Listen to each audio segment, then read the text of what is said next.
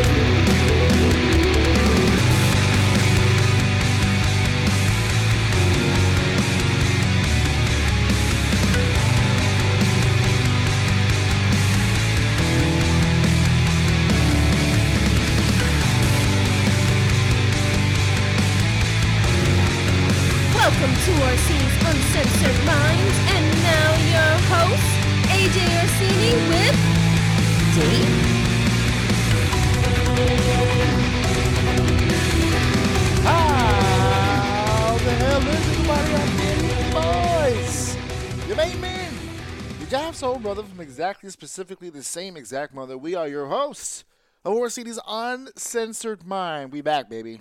Look We at the- back. Look at the consistency, folks. Look Oh, my goodness. 2022 starting off with a bang. They don't miss. Yeah, They don't miss. The old Carmelo Hayes, baby. Mm. Now shoot, I don't miss. I love that, bro. How's the mic? The mic sounding better. I fixed it. I don't know what happened. I think there was like an Oh. update or something, but Yes. like halfway through the last episode, it just died. It literally just stopped working. No, no lights turned off. Nothing. It literally just stopped working. It It, just said, said, "Nah, "Fuck fuck, this. I'm done." Yeah, I mean, is your mic unionized or no? Not really. It's kind of Whoa, independent. no, no, no, no. We don't speak of that here. You get fired for talking about unions around here. oh boy, that will come up later, folks. That's called uh, foreshadowing. But we're we have a lot to get. We had a lot to get to last week. I found like we find ourselves busier and busier here in 2022. A lot, Mm, trying a lot to. of yeah, trying to keep the the old creative machine going. First things first, floor update 2022. oh shit! I'm gonna go ahead and just because because people are asking about it, so I'll go ahead. Uh, actually, it was I think the what was it yesterday? Pombo, I guess messaged me. I guess he heard the show and he messaged me. He goes, "You need to take a picture of you and your son laying in the hole like you guys fell or something, and then send it to management and see if that pushes this whole thing a little further along." He ain't wrong though. He ain't wrong. But we're trying to uh, figure this out all uh, as rational adults here. So this Monday is a holiday. So I'll have to wait till Tuesday. This Monday, of course, is the birth of Martin Luther King Jr. Big Mm. holiday. Big holiday. He was a big influence. I don't know if you heard the man. He's kind of a big deal. Hmm. Uh, He's done uh, some stuff. He's done some stuff. Yeah, he's been some. He's beat. He's beaten some names. You know, they say, ah, who's he beat? Oh, Martin Luther King Jr. He's he's beaten some names. Name Mm. brand. He was a top heavyweight ba- uh, black advocate back in the day. So I don't know if you guys have heard. You guys can Google that one. But Martin Luther King's birthday is officially on Monday, so I'll have to wait till at least Tuesday. On Tuesday, there shall be a meeting of sorts to determine the fate of my floor here in the House of O's living room. It's become one with us now. Uh, it's a consistent construction site. So everyone, we've got the we've we finally moved the couch over, but the couch is in front of it. So all we really did was shorten my living room. It's the hole in which we do not speak of. Uh, it's just there, but we'll have a, a much more clearer idea of where we're headed with this very very soon. So not much of an update, but hold darling, when we get when we get to the next episode, I'm gonna have choice. Did they give you any options yet, or did they just say? Oh Uh, well, the it? the only uh, I think right now where we're where we're the holding. I'm, I'm really interested is- to see how spot on I was. the the holding pattern right now, I think, is because they're they're price shopping based on what needs to be done. So Hmm. I told them I, you know, Tuesday I got to know something. So they said, okay, yeah, Tuesday we'll call us in or whatever, and we'll have it all figured out. So we will see. We'll see if it's anything close to what you pitched. Um, we're in trouble because I don't. this is a pretty sizable space. This hole, so if they have to redo all this, um, this is gonna be a homework assignment because my whole apartment is is wooded up like this. So Mhm. unless they're planning on doing just this one room, and I got a ton of shit in this one room. So I mean, unless they're planning on doing it in fucking sections, we're we're looking at a seasonal job here. Yeah, no, they would move everything to Yeah. one side and then move everything back over. Yeah, it's this this seems like a task. oh, it so, so I'm worried about that. So I'm hoping at the very least we can just worry about this section. If they can't do just the one section, then we're we've got a bigger problem than that because I'm gonna need to be home for that, and that has to be planned out. So. Uh, if they've got to do a whole thing, then it's gonna have to probably wait till February, because I got a week in February where they can just go nuts and go ham and, and do what they got to do. So we'll see. Not much of an update, but I just let you guys know that there's going to be a huge meeting about this on Tuesday, so I'll have much more information on that day. You have any updates on what's going on with you, the life of Deceived Dave? What's going on over there? Uh, nothing really, man. Just fight and sleep. That's all. Staying awake, work, trying to trying to work hard and uh trying to get some sleep, dude. That's all I'm doing over here. It's, it sounds like a, one of those NBA uh, interviews. He's like, uh, "Can you explain what? Well, you know, you know, we're working hard. We just got to put a, few more, a few more uh, buckets up, put a few more points up, Mhm. and uh, Grab a couple more rebounds. yeah, you what I'm know, we saw them get a little aggressive after the second half. We made the proper adjustments. I feel like we're gonna have a great love it. second half. yeah, Letterkenny did something like that. They did it for for hockey, and they just kept saying, you know, we just gotta put a few more pucks in the net. You know, play a little better defense out there in the perimeter. You know, control the blue line. He just just he was just saying jargon. He's like, you know, uh, you know, keep the penalty minutes down, and uh, That's it. That's, that's all you gotta give him. And then they would ask him another question. He was like, "Well, you know, he, you know, he he's got a great glove side, you know. So we just gotta put some more pucks in the net. You know, play a little stronger defense, control the blue line a little bit, keep the penalty minutes down." oh God, that's like how. a sound strategy to me. Yes, I, you can't disprove it, and I think that's the most important part of the whole process. Oh Jesus, yeah. So we, you know, here at Orsini's Uncensored Mind, I want to take the time right here off the bat because I haven't done it recently, and I probably should because it would behoove me uh, to do so. But I just want to remind everybody out there because I got hit up that Pro Wrestling Tees uh, has been doing um, or recently did a sale for the products that were on their website. Normally, I share those things out, but I didn't do it um, this past week or so. I, I, I didn't even fucking bother with it. So people were like, "Hey, can I still use the promo code?" Yeah, you can still use the promo code for Pro Wrestling Tees. I s- stated about a week or so ago. I didn't delete the Pro Wrestling Tees page. You guys can still use it if you want. Uh, I don't see why you would, because as stated before, if you go to www.ajoum.com, you have access to all that stuff and more. The same logos, the same look, the same designs, all on that page, just as affordable, and on a whole slew of other products besides t-shirts. You can upgrade to the hoodie. You can get yourself a Deceived Dave hoodie. I don't know if you guys knew that. Did you know that? You can do that. No, It's Did not poss- know that. yeah, it's a possibility. You can get a Deceived Dave beach towel. You can be on the beach with style by heading over to ajoum.com. I also created that link tree, which I've typed it up so many times now. I can tell you off the bat. It's www.linktr.ee backslash ajoum. That takes you to everything related to Orsini's Uncensored Mind. Obviously, Podbean, that's the main website, but if you can't reach Podbean, which has been a bit of a butt cheek lately, so I can understand if you don't. And uh, there are other options in which you can listen to the show. Yeah, Spotify, Pandora, iTunes, all the usual suspects. I heard we lost Google Play Music. Not because we specifically lost it, but because Google Play Music no longer fucking plays music. So I guess that takes us out of the goddamn running now, doesn't it? Mm. But uh, yeah, but in, in that in that spirit, there are other platforms in which you can catch the show. So, just reminding everybody else about the, all that goodness. So, if you ain't got no more updates and I ain't got no more updates, we need to get back to something else. We need to get into the nitty gritty of this show here, and you Me. You made a comment last week that I said we would go back to, and I completely fucking forgot because we got all wrapped up into some other shit. hmm But apparently, you were a bit miffed. Miffed is putting it lightly, but I'm trying to keep it profesh. Spider Man. Mm. You had brought it up, and you Yeah. had said, yeah, uh, about that shit, and you kind of gave like this really negative tease. But did you not enjoy Spider Man No Way Home? Uh, because of people, yeah. Oh. Well, not really. Let's not say that I didn't enjoy it. Let, let me go on record by saying that this Spider-Man is probably my fight, my favorite Spider-Man out of all of them that I've seen. Mm-hmm. This kid is just so good. This the the series is good. The movie because we watched all three of them There you go. back to back to back.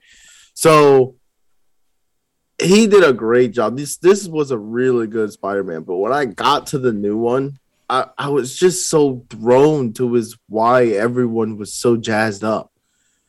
Like I don't think the third one was any different than the other two. They were really good movies. They were great Spider-Man movies. But I fail to see where the hype was.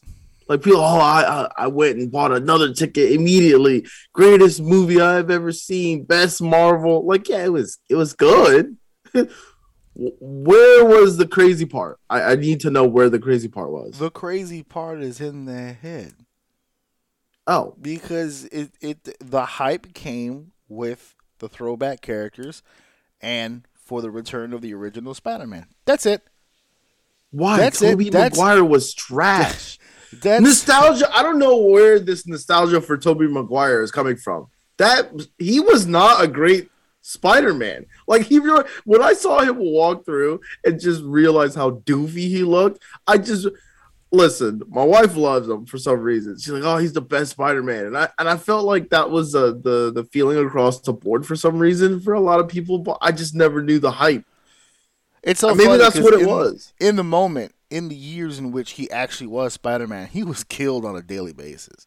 He was not a good Spider-Man. He was killed on a goddamn daily basis. This But Spider-Man is age. far better than the other Spider-Man. I agree. I think Tobey Maguire was the best Spider-Man there's ever been, but Wait, you you like Tobey Maguire as Spider Man?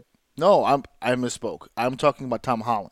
Okay, Tom okay, Holland, okay. Thank yeah. you, thank you, thank you. No, thank you. I misspoke on that. I, that's Yeah, what yeah. I meant to. I was about to sign off. No, I actually don't think Tobey Maguire was a very good one at all.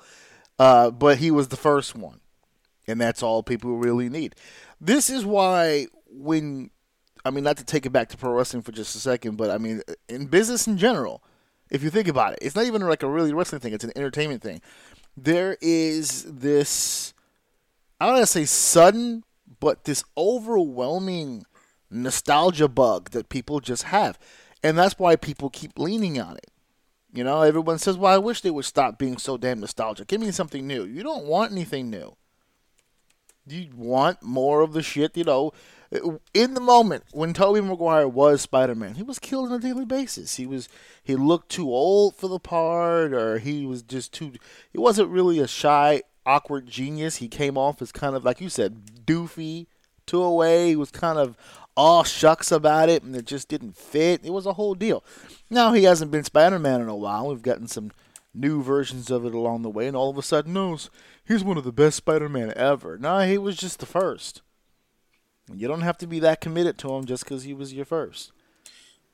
Now, I was just more I'm talking to all you people who marry your the people, the women who take your virginity. Relax. There's other vaginas out there. I was more shocked at people not c- talking about the end credits.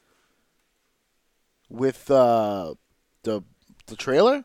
Ye- uh, uh, did I see something different? Uh, what I saw hinted Venom.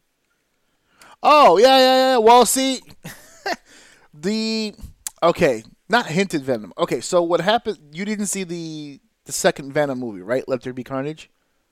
No, I have not. I Okay. wanted to. Okay, so here's here's okay. So I'll update you. So the end credit for Venom Two is at the end of this movie.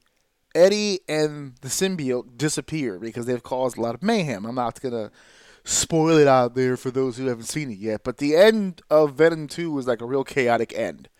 So they disappear, and then we get like a little cre- uh, a little bit of credits, and then we have a, mi- a mid credit scene where Venom. uh, Eddie is sitting on a bed in a hotel room watching the telenovela, and Venom is talking to him about you know they're going back and forth witty banter about the show, and all of a sudden Venom hits him with, you know, us symbiotes have such a vast knowledge of you know the universe because we've been around for so goddamn long.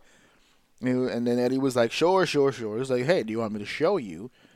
He was like, "Sure, why not?" And right when Venom was about to hit him with some serious knowledge, no pun intended, uh, everything started vibrating, everything started shaking, and all of a sudden, he's in a ho- he's still in the same hotel room, but the vibe is different. Something's off. So he's like, "What the hell happened?" And Venom was like, "That wasn't me. I don't know what the hell happened." And then the TV, which was playing a telenovela, basically shows the Jonah Jameson clip at the end of Far From Home, and then it shows Tom Holland on the screen, which to the eruption of the crowd, right? Because now that's the indication to the crowd. Holy shit! Did Tom He's finally Hardy coming. did Tom Finally Hardy and his character make it into the MCU? Because here it is, Tom Holland's on the screen, right? So that's how Venom ended. So everyone just assumed in this film we're gonna get Eddie Brock. But then the whole movie happens and no Venom, and then in the end credit, Tom Hardy is at a bar, which is this is the one you saw now. He's at the bar mm-hmm. with the mm-hmm. bartender, and they're making jokes about the Avengers and shit. And then he gets teleported back. So now, now we've got our beginning. We have our end. In Mexico, he got transferred over because of the spell that Doctor Strange used. We now know that for sure because the minute that he reversed it, Eddie went back. Mhm. And then they give you the little clip real quick of the symbiote now being on that diner.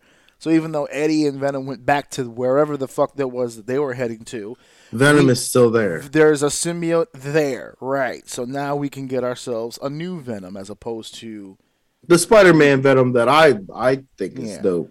So I think the reason why you're not hearing a lot about that end credit is because that end credit kind of pissed people the fuck off. Because we were like, all right, we're going to get Tom Hardy in the MCU. This is great. And then the minute he came in, he was gone. You're like, oh, fuck. We'll give it time. They did all that just to give us a new Venom? This is bullshit.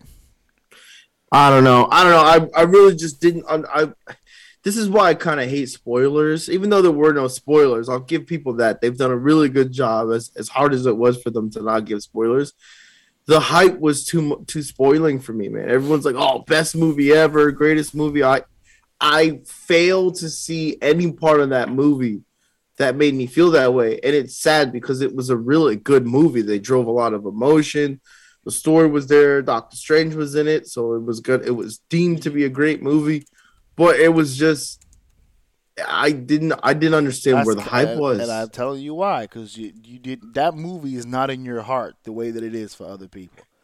Well, I and that's what annoys me because I failed to remember anyone being this hype about any of those Spider Mans. Oh yeah, no, there was a there was a big fan base for those Spider-Mans back in the day. The one that got the fair enough. least amount of love was the Garfield ones, the Andrew Garfield ones, and now The amazing Spider yeah, the Amazing Spider-Mans were the ones who really got killed, and now all of a sudden it's like, oh, we need a third one now. Andrew did such a great job.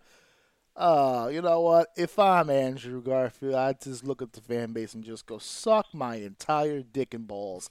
I'm not doing all of it. I'm not doing a fucking thing for you. Y'all motherfuckers have been killing me for years. I came back because I thought, and he's got on record for this. He only came back because they were they pitched him the catch, and they went, "Oh yeah, that would be pretty dope. We should do that." That was the only reason he What, Mary Jane? that when he caught Mary Jane, when he got his redemption, and the whole building went nuts and out of their fucking mind. I was like, uh, see, and then he went public and he said, yeah, that was the big selling point to me. And Tobey also had a selling point on finishing things with Goblin and all that. They all have their reasons for doing it. And they're like, all right, that sounds like a pretty cool idea. But the MCU figured it out. They closed a lot of arcs, but they also opened up a lot of arcs as well. One of the ridiculous things about this movie that I wish people would acknowledge more because I think I think we should be talking about it more. They just fucked up a whole lot of timelines here. And according to what we learned from Loki that should not that should not be allowed. Isn't that the whole point of that show? I don't think you saw Loki, right? You didn't see Loki. I I am working on it. I saw a few episodes. So so I do know that there's like a whole police system around fucking with time. yes. And it's it's serious business. They kill they don't just hold you. They like kill you. Well, we we learned. Well, I don't know how deep into the show. You'll you'll I'll let you finish that. You'll Yeah, it out. after watching this, I, I definitely want to double back and catch up a little bit because I Yeah. feel like there was a few pieces missing. Like I said, it was a great movie. I just got lost in the the, the this is phenomenal shit, and, and it this just kind is of part of the problem I think MCU is going to start running into because when they were doing MCU films, just MCU films, leave Disney Plus off the table for just a second. When they were doing just MCU films, it was easy to follow the bouncing ball, right? When you get one Marvel movie a year or two or three at the most, and you stay for the end credits, you're pretty much up to date. You know, but now with the series and this and that, because another problem that I had with the whole deal wasn't the mid credit, which was Venom, it was the end credit with the trailer. Because it really fucking irked me because there's a lot of people, much like yourself, who are having a hard time keeping up because they're not watching everything. But the MCU is putting projects together like everyone is watching everything. Case in point, the Mar- the, the Multiverse of Madness trailer ends the movie. Right? We get right into the bullshit with Steve and the multiverse. And the ending of that, you saw the trailer, correct? No, I didn't. I, the only thing I saw at the end was the Venom thing. Okay, but you haven't seen the Multiverse of Madness trailer at all? No, I didn't even know that was a thing. Dang it. You need to fucking catch up. I didn't. Uh. I literally, literally watched it to the end. Okay. no, th- I didn't Obviously not. Well, well, let me tell you something. I guess not. you have to stay till all the credits are gone. You saw the mid credit. You didn't see the end credit. So that was a mid credit. That was I a mid credit. There was more Oh, credits. Well, when the fuck that. did they start mid credits? This is I'm out of the loop. they've been doing this for I'm a minute, washed. bro. My Yeah, mom yeah. watched as a Marvel fan. Yeah, they've been doing this for a while now. But here's the thing. So at the end of the trailer, at the end of the the Venom thing you saw, there were more credits, and then there's usually something at the end. Normally, normally it's something quick and something that's really essentially not needed. It's usually But it was a full blown trailer. But this was a full blown trailer for the news Doctor Strange film. Doctor Strange is a god, dude. He This got the he so got good. the Avenger treatment. He got the full trailer. So here's the deal. So they did the whole trailer, and I guess do you even want to hear about it, or you want to wait till you see it, or does it matter at this point, or You can keep going because I'm literally halfway through the trailer now. Oh, okay, all right. Well, so the trailer basically, you know, it's so funny because when WandaVision en- ended, the whole idea was is that she got this brand new level of power, but there's, you know, eventually going to be a price that she's going to have to pay. That was the whole deal with Agatha. She was stating that, you know, all all of this stuff comes with a price. You're not just going to be able to just be this powerful. And the assumption always was amongst fans that okay, she's referring to Strange. Strange is going to have to correct this. She's too powerful, right? So we get the trailer, and in the first few seconds of the trailer, he confronts Wanda, Mhm. and Wanda says, "Yeah, I know I made some mistakes, and I did this and I did that, and you know people got hurt, but you know." And then he goes, "Oh yeah, no, I'm not here to talk about Westview. I need you to, I need your help with something." And I think the whole kind of gasp was let out, and we're just like, "Really? He's so he's on his own shit. He's not even going to be worried about what the fuck happened." Okay, so that that tease was for nothing, right? He's maybe he cares about it. He'll deal with it later. I don't know, but they kind of walked right past that, and then the big reveal at the end, which mm-hmm. got zero pop, zero pop, zero. It was mass confusion actually. with him himself confronting himself. himself confronting himself. Now, why why do I feel like that should have gotten a pop? I could tell when people didn't react that by the sound of it, I, it was immediate. Okay, so you guys didn't watch the What If series? That's on Disney. Oh, Because the fact that that shouldn't were- be a part of the multiverse, though. That's why you have to see the What If series because it explained it in the What If series. As a matter of fact, the What If series. Yeah, but I thought What If was completely on That its own about things that were just completely made Yep. up. That is exactly the problem. That is it right there. You hit it right on the head. That's why I think a lot of people didn't watch it because it wasn't canon, or at least they were under the impression that it wouldn't. Because the whole premise of the What If series is they're supposed to hit you with some stuff that would be creative, but not exactly canon to what was happening to the main stories. That's what the What If comic series even is. Just in I love what if stuff. There's a there's a what if there's a guy on YouTube I, I listen to all the time that does like uh What If scenarios. ifs, huh? What if scenarios? With uh Dragon Ball Z. It's actually Mm. pretty dope. Like he comes up with these completely different uh story arcs based on the actual series and how things would change for instance if like Goku went to a different planet as a kid aside from Earth. So those what if series are can be pretty interesting and, and cool to listen to. But like you said, I didn't I didn't know that it would have actually popped up Yes. as something like in the the That- series well, itself. that's the part that I think it was a fuck up on the MCU's part because the way they sold the What If series, it's they're going to take facets of the MCU that people know and love and then change one factor about them to see what what happened. What if this happened instead? What if T'Challa was the one kidnapped instead of Peter and he became Star Lord? What if you know, Thor wasn't given the opportunity to become more human. What would he be like? It's a long list of what ifs, whatever, whatever, right, whatever. right, right, right. The key to the What If series, and I called it when they announced it, and it ended up becoming a thing. One of the most important parts of the What If series is the Watcher. His introduction into the What If series was very, very key. And the reason for that is because the Watcher can go between worlds, and between universes.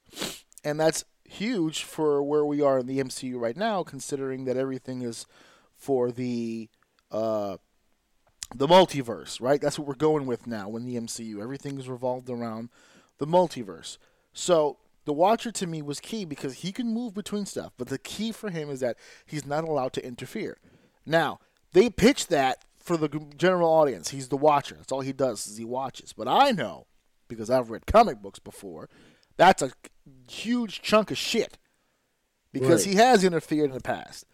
So I'm thinking to myself as this story progresses, I said, man, he gonna fuck around and he's gonna do something stupid because he always does something stupid. He's the watcher. Hmm. and sure enough, about as sure as the day is long, he fucks up. How does he fuck up? Well, one of the one if scenarios in the show is what if Ultron had won? Remember, they stopped him in Age of Ultron when he was in the middle of building what we all know now to be Vision, which was his his idea of being his strongest self. What happens if he had done that? What happens if he would have succeeded and he would have gotten his hands on all of the stones and he had defeated the Avengers?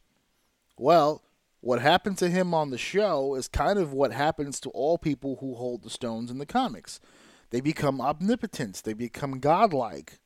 And that's what happened to him. He was able to destroy planets on a whim. He just thought about it and it was fucking done for him, a whole civilization.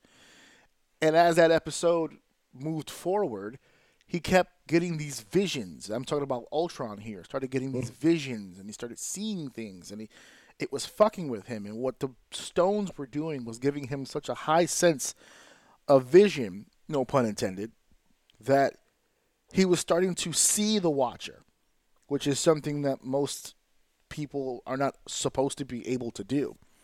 Right. So that Ultron started going between worlds. It started going between universes. It eventually met the Watcher in an a in like this little apex kind of situation where the Watcher not only had to get involved, he had to defend himself because this fucking Ultron was trying to kill the Watcher. Now, what does this have to do with Strange? Okay, so the what if scenarios all these episodes started introducing us to these different types of characters. Captain Carter, right? What if Peggy had gotten the serum instead of Steve, and da da da da da.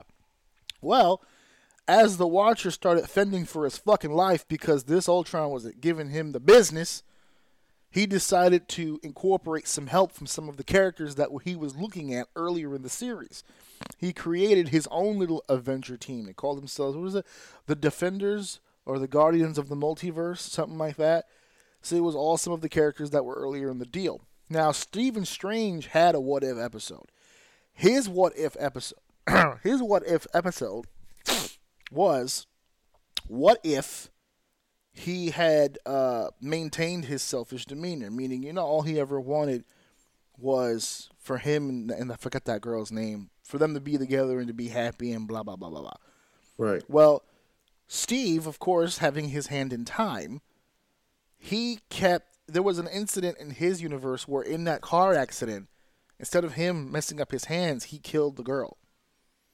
So he kept going back in time to try to fix it. And every time he went back in time to try to fix it, it ended up being wrong.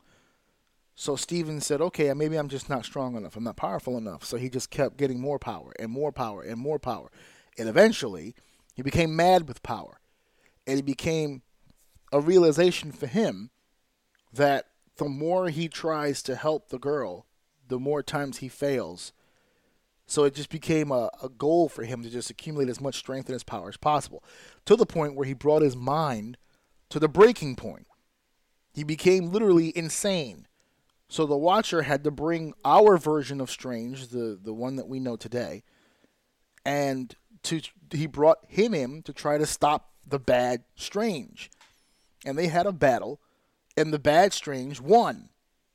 He ended up killing our Strange. This is again in the What If episode. Mm-hmm. And Strange, that version of Strange, he became all powerful. He became omnipotent as well. And he started to be able to travel in between the realms and in between the multiverse. So, what they explain in the show, and this is why watching the show was key for that trailer, what they explain in the show is for as long as the Watcher is allowing, or at least incapable in some cases, of stopping these beings from traveling between the multiverse, there's no telling where they could wind up. Mm-hmm. That's how they left the series. And of course, people speculated, oh, wouldn't it be cool if we got this or that or blah, blah, blah. This trailer pretty much confirms that the What If series could be canon if they wanted it to be. So when he when at the end of that trailer, when Steve looks up and he sees that evil version of him, that evil version is the one that's in the What If series. He freed himself. Because that's mm-hmm. how the show ended. They captured him. They couldn't stop him, but they trapped him. And apparently in this trailer, he untraps himself. Right. And all hell is about to break loose because I'm telling you, in the trailer, if you had known, if you had seen the What If series and you knew that not only did the evil Strange basically put hands all over the real Doctor Strange and beat his ass, you hmm. would also realize that him beating the real Strange in his power set is extremely crazy. This Strange is the most powerful version of Strange there's ever been. Hmm. They did it on purpose. They made him OP for no reason. Did he beat Ultron? He oh he's the one who trapped Ultron. That's what I'm saying. This dude is for real. Hmm. and the Watcher couldn't stop Ultron, but he did. So and he beat the original Strange. This dude is undefeated in the world of fighting right now. He's this dude is the world's champ right now. And he only fights the best. and he only fights the best and he dominates. And he showed up in the trailer, and me and one other dude who apparently enjoys his Disney Plus subscription uh, went fucking nuts. Everybody else was fucking confused. That was one of those moments when people are leaving the theater and they start asking people who know shit the questions. Right. And they're like, yo, what the fuck? What is this? What happened here? And I'm like, bro, that's fucking, that's, that's the, they call Doctor Strange the Sorcerer Supreme. In the What If series, the bad guy is referred to as Supreme Strange. Mm. He's the supreme version of himself.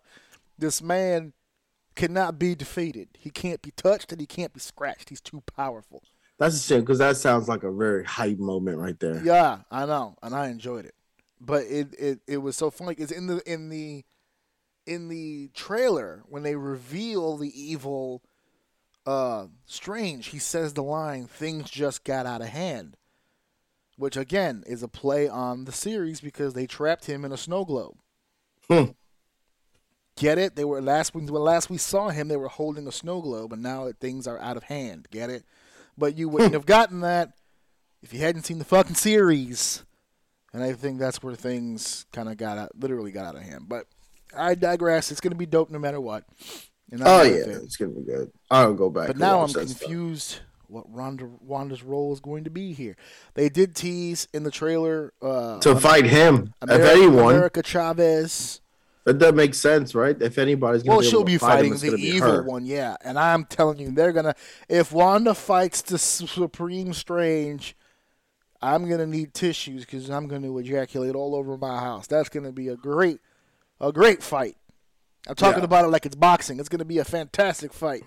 Great bout. Great bout, great bout. It's a it's a mixing of styles, different weight classes. Mm-hmm. Clash of Titans. Clash. you There you go, a clash of titans for sure. To be sure, it's gonna be great.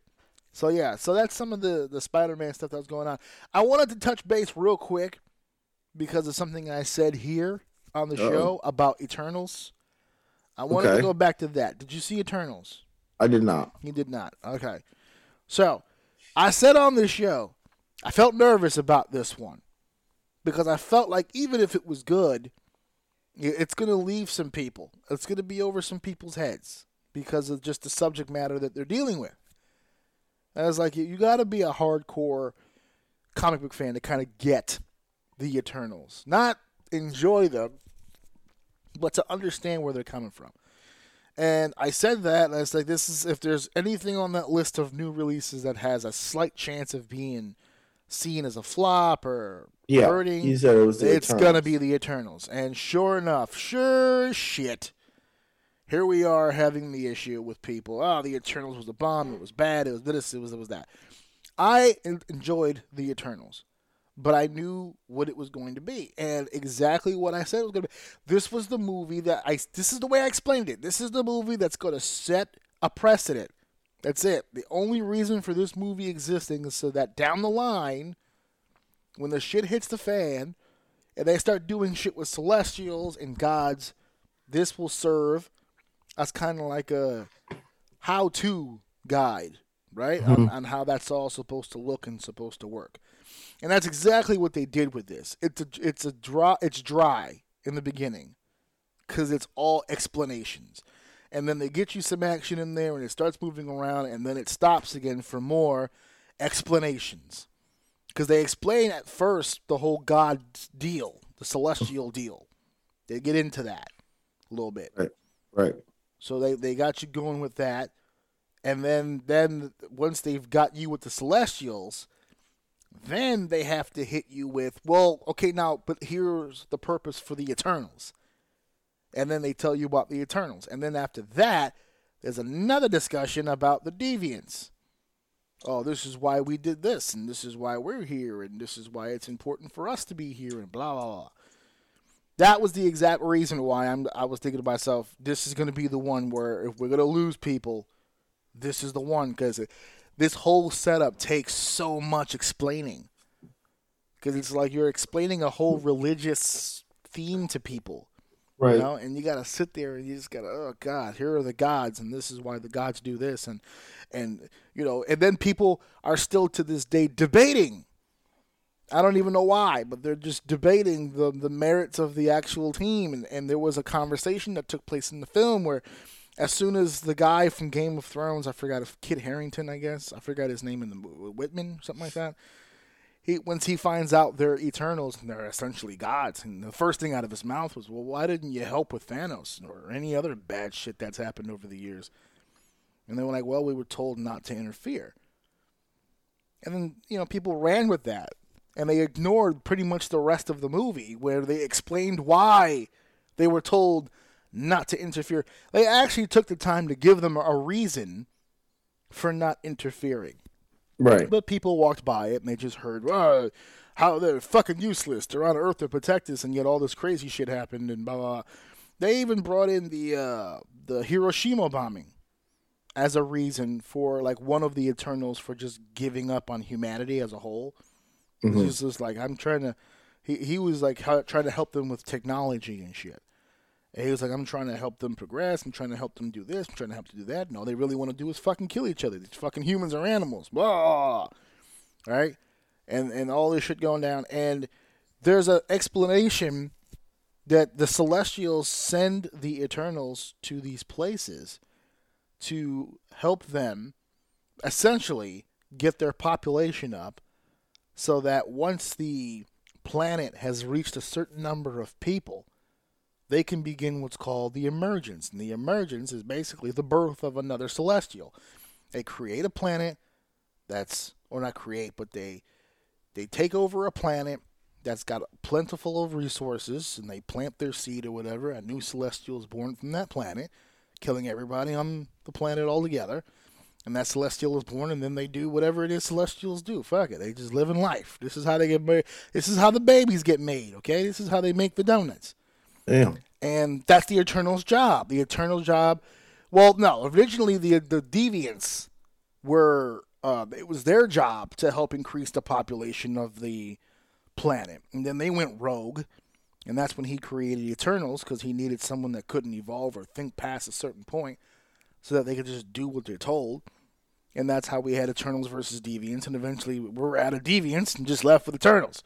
Mm-hmm. But the overall point of that film was that the reason why the reason why the Eternals didn't interfere is because, and this is going to sound weird, but hear me out. I want this explanation on the show because people just keep looking past this. The reason why the Eternals did not help with the Thanos situation is because Thanos did a good thing. That's right. In the end, based on the Eternals, Thanos was right. Right. So what happens here is that the population of the planets, whichever one that they need for the celestial for the emergence, needs to have a high population. When Thanos snapped his fingers and got rid of half of the population everywhere, he not only set back the emergence, he stopped the possibility of emergences happening in general. He fucked the whole game up. So when the whole snap happened, Arishem, who is the god in control of the Eternals, he said, "Nah, you need to chill. You need to lay back, because I got a feeling these humans is about to do something stupid, hmm. and they're gonna get us back in the game. Watch this." So then the Avengers stop Thanos. They reverse everything, and in those five years, did we lose people? No, we damn near doubled. Correct. Hmm. All those people from the blip came back. So not Right. only did they put the emergence back on track, they sped it up. Because the uh, pop the when when Tony re-snapped, or excuse me, uh, let me give the proper credit when when uh, the Hulk when Bruce snapped and brought everybody back, that brought the population to a huge number, way more than it's ever been before. That's what started the emergence. Hence, why we're back. Well, back. Hence, where we are with the eternal inclusion. Now they're back in the game, right? Okay, now the population is good. We can get back into this and figure out what's going on. And again, I'm explaining all this right now, and I'm pretty sure people's eyes are fogging over. Yes, that's why this didn't work for you because it's all basically fucking explanations. It's this and it's that, and this is why this is happening, and this, this, this, this, this, this, this. So if you didn't enjoy the film, I can understand why. But this had to be done. Now that we've got these characters set, It'll be appreciated later. yes, Once we get deeper into it. set, It- It'll, it'll just it'll be like uh Captain America for me. Like the first one was so bad. I was like, dude, this is just fucking so bad. Like there's nothing I'm getting from this. But then as time went on, you double back and watch, and you're like, ah, this actually gives you so much information you just wasn't ready for. it It just didn't make sense. So it, it could very well just be one of those hindsight movies. Oh, yeah. so Definitely, it's one of the it's one of those keep your eyes on it, man. Because I'm telling you, you're gonna want to double back. This is I, what did I say about this movie? I said this is going to be the the manual. This is the this is the handbook. As we move forward with these characters, this is the one where you're gonna look back and you're gonna go, all right, let's take a look at what I missed here. because there's a lot of good, solid points that came from this movie. First of which, you didn't see the film, so uh, another one of those pesky little mid credits. We got introduced to Eros. Eros is Thanos' brother. We have Thanos' brother in the MCU now. And that should lead to some very interesting storylines because he's not entirely a villain, which is going to be some co- confusing for some of you out there who don't read the books. So this will take some explaining. So buckle up. There's going to be some more explaining. But yes, he's he's not entirely a villain, and he's going to be in the series, uh, the MCU moving forward. Also, I mean, just for some good points here, I'm trying to I'm trying to spin this for people who think this is such a shitty movie. I gotta give this movie credit because my favorite part of the entire Eternals experience was they got a speedster right. Makkari is my favorite character because she's the one with speed, and I have never seen the MCU handle speed characters uh, correctly at all. At all. That Quicksilver was fucking embarrassing. But this, this was done right. Boy, she put she put hands on this motherfucker, and I mean several of them at once. Hmm. she was going full bore, full speed, and she was doing all kinds of shit that I'm gonna be honest with you. If I had super speed, this is the shit I'd be doing with it. Just going to random places fast as fuck and getting stuff and coming back and bragging about it. That's what I would do. I would just start fucking with people. She was also the first actress in the MCU that is completely 100% deaf. So I really appreciate the effort all of the actors put in to communicate with her and learn some ASL. Speaking of deaf, you just reminded me I did pop hard as fuck when Daredevil was in Spider Man. I just want to put that one out there. Oh, I forgot about I that. yeah. Hard. My wife's looking at me like, what's going on? I'm like, this guy's an animal. I fucking love this dude. He's got to be one of my favorite. Well, those series, oh my god, that dude's acting was phenomenal. I was like, yo, we should go back and watch those together because that shit is fire. I remember when it was out and I was watching them. I was telling you about how much I fucking love those. And he's sitting there just a badass dude, just talking uh lawyer jargon. Yeah. He's just chilling. And then the shit comes through the window and he fucking grabs it. Oh my god. I was like, we need to pause. We need to pause and go into the room right now. I got something for you. I got something dude, for you. Oh my that shit. Look, I got chills he, right now. He, I'm I'm probably gonna double back and watch that shit, dude. That Daredevil was so good, dude. Man, he's right up there with Doctor Strange with me. I'm not gonna hold you. Then you gotta fucking watch uh, Hawkeye because Kingpin, Kingpin is all over that shit, and I'm like, yes, I'm here for it. The um, Hawkeye one didn't look too bad. The Christmas thing was. I love Christmas, so to me it doesn't bother me too much. I know that was like a topic of discussion for people. Yeah. Uh, that one uh, we you started watching it uh the the day you were over here and uh it didn't look too bad i'm actually quite interested in it Bruh, it's it didn't look too bad it's emotional uh, listen, it is. Spider Man was man. That married that MJ shit made me sad. Like when he's uh, sitting there and he's looking at MJ and them two like with their heads together, and yeah. he's just like, "Fuck, man, I don't have my MJ." You don't, like you don't, you don't that know what hurt. means to me, bro. I, my, fa- my favorite, hurt. my favorite Spider Man scene in that whole movie was the catch. That was it. That the and see, that's where I lost because up. we watched all those movies. I forgot all about Amazing Spider-Man because we we would have watched it but I I forgot I forgot all about it. So when he popped up, I'm like, oh, I missed something, and I felt like, although like we were just like, eh, fuck it, it is what it is at this point. I felt like a lot of the emotional draw was coming from him. Like yeah. the, the scenes in the movie where you just really start that your heart's broken, it's from him, and I didn't even see it. I can it, just in his acting alone, I could be like, damn, man, this kid is sad. This kid is sad he had a lot of um he suffered more than Tobey's Spider-Man did. To be honest with you, like if you're really being like just off of this, I feel like his Spider-Man was really dark.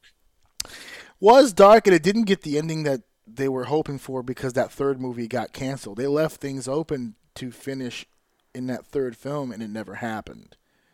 So that's why everyone makes the joke now that this was Andrew's third film because it was like, oh man, it's such a they closed up a lot of, you know, a, a lot of storylines with this one thing. They were like, man, like they like to catch. Yeah. Jesus well, Christ. at the end of the day, I, I'm listen. It was a, it was. I think it was up there with one of the better Marvel series movies. I'm not saying that it was a bad movie at all. I would not say this movie was great. Uh, Tom Holland Spider Man to me is the best Spider Man. This dude Spider Man is great. His support characters are amazing. Um, I, I just the whole series itself is great. So it, it was a good movie. I, I, it just I was a little deterred because I'm, I'm waiting for this large moment, and you're, you know what it is. You're probably explaining it to me, and that's probably what's missing for me was the Amazing Spider-Man part because that's the only thing that was kind of thrown that threw me because I, I didn't watch that one. So that kind of sucks. Maybe that's where the moment is. That's where the moment is, and I, and I didn't notice it. But at the end of the day, this shit was great. It, it was a good movie. I'm not gonna say it was a bad movie Yeah, at all. good. So it was really good. It was good. It was good. Good film. Good. That that film good. That film Mhm. good. That movie good. It's good. That movie good. Uh, you know, there's there's a there's another story playing out, oh god. but this one's in the world of professional wrestling. Yeah, you're gonna have to explain this to me because Okay. even reading it, I just didn't understand. Like, I, maybe it's my not give a fuck because I explained to you how much I don't give a fuck about this stupid ass door people keep fucking talking Yeah. about. So you're gonna have to explain this to me because I don't get what's happening. here. So, so this okay. We we've spoken briefly about this whole Forbidden Door bullshit for a while it's now. It's coming up a lot. It's coming up a lot lately, right? But even I sat here and said, I said, look, a lot of the people that are quote unquote going through this so-called forbidden door are not, it's not really forbidden. Not for the people that are involved. Everyone who's involved has the opportunity to work with It's only one. Yeah, there's only really one company that considers it forbidden. That's why I like naming it the Forbidden Door was always kind of like a cheap shot to them, but the actual act itself, you're not really doing anything out of the realm. Ring of Honor has had a role has had a relationship with New Japan Pro Wrestling for a long, long, long time, and uh, Impact has also had relationships with New Japan. And Yeah, after what too. you just made me watch, that right there tells you that dude walked out with like eighteen thousand belts around his Yeah. waist. So, yeah. So th- there's always been uh, relationships over the past. This whole Forbidden Door thing is not new, and it will never be new again. It, it's just something that's always kind of happened. What makes it quote unquote forbidden is a self imposed rule within WWE. They consider it forbidden, they consider it taboo. So I said weeks ago, months ago almost, where I was like, I'm not going to really believe this Forbidden Door thing is a real good thing until the WWE does it. I even sat here and said, I got more dream matchups for WWE versus other people than otherwise. And That's because you probably it's because it's forbidden. That's why. yeah, it's the taboo stuff. Yeah, yeah. It's uh, oh, I'm not supposed to do this. Well, that's that's not that's not supposed to go in that hole. This is hot. Oh, oh my God. you said taboo. My brain went to a dark place. Yeah. So now we've seen a taste of it, right? So Mickie James, who is the current Impact Knockouts champion, Bet. um, retained her championship against Deonna Purrazzo and will be the Impact Wrestling champion or Impact Res- Women's Wrestling champion going into the Royal Rumble. Not that big of a thing, right? I mean, Mickie James, she's been there before. We spoke about this last week, right? Right. It's it's a nostalgia thing, blah blah blah blah blah. So now the rumor mill out there is that they got one coming for the men. But they're not speaking as to who that could possibly be. It could be anybody. It's Johnny And- Knoxville. And we do have confirmation now from both parties, the WWE and AEW, that AEW and WWE are beginning to work with each other on a particular project. Now, what we know so far is that this project, I believe, is more of a documentary based thing than anything involved with the actual day to day programming. They're probably because there's a lot of former WWE guys in AEW. hmm So to work with those guys again on a documentary, they'd need permission from Tony Khan. hmm So that's what the scuttlebutt is. Is that right now it's just something like that. But I would take that. That's a start. I would take that.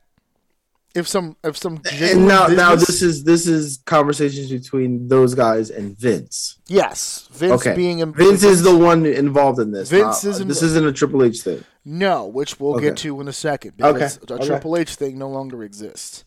Okay. and we'll get to that. But the fact that the door would be open at all for the fact that Vince and Tony would have a conversation at all, to me, You know, I, I'm deal. I'm gonna go out on a limb on a record here is and saying we're gonna.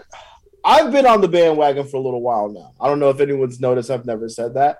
I, I don't know if I said it directly, but I've been on the bandwagon for a little while now. We're gonna start putting some respect on Tony Khan's name. ooh, why is that? I, I'm just saying. I'm just saying. No, I, I don't have an explanation. He's just doing things, man. He's doing things. I'm telling you, the timeline. I brought it up before. The timeline of when he even said himself, "I'm pulling back the reins a little bit more. No more of this being influenced by other people bullshit. He's gonna start making his own decisions." And I think he started to see what happens when he's making it. He's not afraid to make his own decisions. He literally came out and said that he's he's trying to do a little bit more and be a little bit more hands on with himself rather than talking to his whatever you want to call those His people's EVPs? positions. Yeah, like he's he's he's relying less on their intellect and relying more on his gut instinct and the things that he wants to do in the way that he's moving. And since that moment, literally the timeline of which when he said he started doing that, his company has started to become better. Mm. And now we're talking about conversations between him and yo. I'm telling you, in a few yo, y'all gonna start putting respect on this nigga on this nigga's name, man.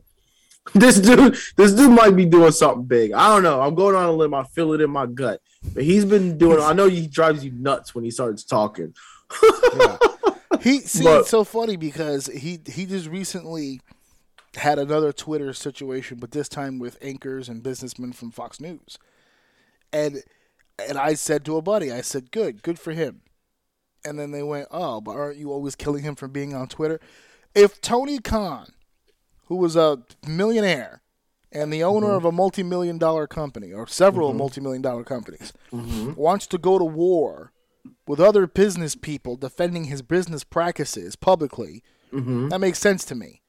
When Tony Right. Khan goes to war with, I don't know, Carl from Des Moines, Iowa, because he said something mean on Twitter, now I'm good with that. I don't need him to be doing that. Well, You there's one thing you're you're not taking under consideration. What's that? Maybe he's petty. Uh, well. Maybe he's fucking petty. I need Listen, him to be in I his weight understand class. when it comes to like people like this, we tend to kind of like take the human nature out of them because we understand what it takes to get from cashier to supervisor, right? Right. You gotta shut the fuck up and not say some stuff sometimes, right? Like you're not allowed to be petty. So when you see people on a larger scale, you tend to assume that they just shut up, take stuff, move on, and don't care because you're peasants and whatever the fuck, right? Mhm. But there was, but when that one guy was just like has no fucks and will argue with the CEO of Microsoft just like he would argue with Bob from uh from like Accounting fucking the something. department. Yeah. You know what I mean? Like he just might be petty, dude. Well, I, I need my businessmen to be less petty because I could I could do without it. no, when- when well, he goes- listen, man. when he goes toe to toe with actual businessmen and politicians and anyone who was trying to put a damper on his on his business It makes sense then. Yeah, that's his weight class. no, What- what he do can punch down. what are he you can do whatever no, he no, no. What are you fighting average Joe from Orlando, Florida for? Because he wants you to put sense. respect on his name. and that's bro. that's that's how he's gonna get it by picking Yes. on the fans. Hey, listen, I'm on him. I'm with him. Go ahead, dude. Live your best life, Tony. That's right. Tell Billy to shut his goddamn mouth. he got no right to be speaking to you in your greatness. I just want to put that out there, man. We're gonna start putting some respect on this dude's Oh, name. Go ahead. God. You can continue. Well, we, we we circle back to the WWE for just a second because as your as your main man Tone Dog here, That's it. I, I'm I'm on the Tony bandwagon. That's right. I'm gonna wear a T-shirt that says Tony is a god. Tony Khan, the god, on the shirt. if anyone watch. can do it, Tony Khan can do it. That's it. What would Tony Khan do? Well, Tony, Khan- we we give you some merch ideas here, Tone. Oh Put my it on your pro wrestling tees page or something. But yeah, it's- pro con. I am pro con. I am pro con. There you go. Oh Jesus! And so we're circling back to the WWE for just a second because if they are doing this, Mhm. if they are quote unquote opening up their forbidden door, because really it's theirs. That's right? what it is. It's really These companies have all forbidden- worked together already. Yeah, he's Like, the only one kicking and screaming. At I'm this just mad Mickie James is the one that opens the door. Well, is she said- though? All right, because go that's ahead. the thing. Because if they are planning something else for the Royal Rumble, it, you know, the first person to do it is going to be the first person to open that door. So that all comes down to booking. So what Rumble goes first? Which Rumble or goes men's? first? Exactly. It was uh, women's last year, wasn't it? Uh, did, did, did, did- no, because yeah, because she won. She oh, won went first. Yes, yes, yes. They went first. Yeah, because she won from second first, and we're like, oh shit, she did it for number two. Yeah, and then, Edge came out and fucking did it at one. It was like, oh, you just like that made it irrelevant. He said, "Well, we can't have these color folk doing that." Should So have been it's fine. fucking foreshadowing to what happened. I'm triggered. Let's move on. Door. uh, yeah. So if they do end up opening up this door, it'd be amazing. CM Punk, who is an AEW guy right now, uh, No has way. already I has already know. issued a challenge to Okada from New Okay. Japan. I thought you. And uh, no, but see that's the thing. When when people are saying, "Oh, they're talking to AEW and they want a surprise for the Rumble," names start coming up. No, I don't think Punk would do it. I don't think Punk would do it. I don't I- think Punk would do it. I'm gonna tell you a name that I've heard that I promise you a thousand percent would fucking do it. Chris Jericho. Dude, of That course. But that would be the Mickie James of the guys. Yeah, like, but what- that's what I, I could see them accepting that. He's already done work. Oh, if You're you want to talk about it, he's already come out he's there. that's for sure. He's already broken the forbidden door. If you want to talk Oh, about because he it, did Stone Cold podcast. Because he did the That's Stone right. Cold podcast. This is true. That's not an isolated thing. He had to get permission. They had to agree. They even said it Across the on there that yeah. they were both shocked that they were allowed to do that. they were like, dude, I can't believe I'm sitting in front of you right now. This Yeah. is freaking insane. They both were like, holy shit. Leave it, leave it to Stone Cold. So Stone boom, Cold there you go. There you go, forbidden door believers. Your shit's already broken. Look at that. See, You All this for nothing. trying to act like you were a virgin. and Your hymen been broke. What Damn, that shit been broke. You out here That doing all the positions, you lying asshole. Oh, cherry done been picked, man. I get out here. what is this? Hey, remember? You remember Ace was- Ventura? Remember Ace Ventura, the second one, when when Jim Carrey fucked the the princess, and they were all spitting on him. and they were all pissed off when he went into the tent and found out his girl wasn't a virgin, and he came out all pissed off. hmm That's the AEW fan base. They're gonna be That's like, it, "Oh man. yeah, I thought this was virgin territory. What's up? Nah, You didn't been Jericho. ran through already." Jericho's been balls deep in there. oh, Jericho done already hit that shit. It in reeks that. of it. Oh See, you gotta watch these veterans, man. Sneaky little devils. they know how to move. Between worlds. Uh, what Right. about Dean Ambrose? You think Dean Ambrose would go back to the Rumble? I don't. I- I- Remember the, the one of the main events of that Rumble is Seth Rollins versus. What was Roman his Reigns. departure though? His departure was about finances. No, it wasn't So- finances. Uh, his What was it? It wasn't like he. It was all creative. it was I- all I creative. I oh. feel like it wasn't the fact that he like he hated them. I think they were just on different levels No, at that point. hated what left. they had planned for him. And Right, so it was a creative coming aspect. And he was yeah, creative. And he was just like, nah, I'm, he couldn't be himself. I think that was the thing. That Yeah, was when it based was on the- super yeah. PC. Ba- based on the way that he's been as Jon Moxley in AEW, it's very clear that he just wanted to do his own. He just thing. wanted to be himself. He just wanted. And, and I think that was the issue. I think at that time it was extremely PC. I know there was a lot of talk of um, them having a lot of beef on uh, promos and them giving him a script Yeah. and him not being able to freely speak and him not being able to be the champion that he wanted to be. So it was like a creative difference. I don't know that after that, especially the way the WWE I feel like has let up on that a little bit. I, I know they're still doing it, obviously, but it feels like they have let up since he's been there a little bit. I think that would get a big pop. I think Oh, that would be one of the ones that would actually feel like, holy crap, this is real type of deal.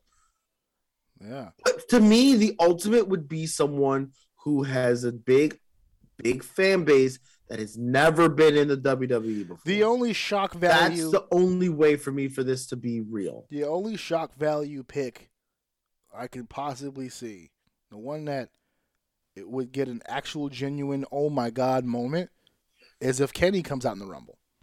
That would. Oh, can you imagine if he That's dropped it. the That's the belt to only one. prepare for this? Oh my god, I would lose my. I would lose my mind. That's the only one I think that would get a shock value to it. I don't think. I would actually. Go I don't think Punk nuts. coming in would get the reaction Omega would. I would want him to win. Ah, see, that's the thing. Everyone See, this is the that. thing. No, no, no, no, no. Okay, the. Rumble None is cool, right? That's cute. Listen to me. The Rumble is cute. The Rumble is. But if you really want me to believe in this door, give me a mania match with the person that you bring in. If it's someone of that level. I don't want to see Mickie James, I don't want to see Mickie James in at Mania versus whoever the like to me that's just a WWE match. Give me someone who hasn't been in WWE, like you said, like Kenny Omega.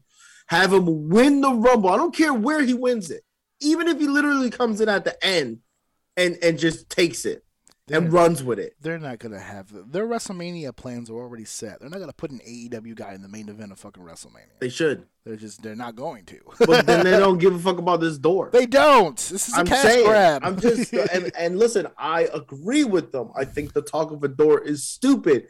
But if we're gonna base this solely on a door aspect, this is what they need to do in my eyes to make this shit interesting. Obviously, he doesn't have to win, right? Like I get it, but like he seeing Just Omega hearing that theme and doing watching him walk to the ring would be a oh, victory. That's it. I just that's it. That's the that only thing. entrance in a WWE st- like setup would be so fucking fire. I love that song, man. Hey, listen, that's another thing. I fucking hated Kenny Omega when he first came out. He was so doofy. He's grown on. He's still doofy, but he's grown on me, He's man. He says some stupid shit, and I love it. It's like the funniest stuff. It's the funniest stuff to watch, man.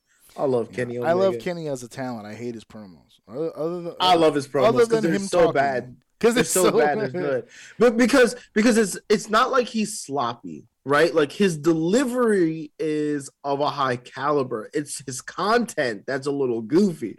So it's not cringy to hear him talk. He- he's he's a good speaker. He just he just he might be a guy who benefits a little bit from a script. Yeah, That's all. Like That's you go to all. Past that, he's got everything else, man. And his matches, dude. He can have a match with anybody. Yeah, but that's the thing. Who would he wrestle? it doesn't matter. That's the thing about Kenny Omega. It doesn't matter, dude. He adapts to people's fighting styles, I which is fucking insane.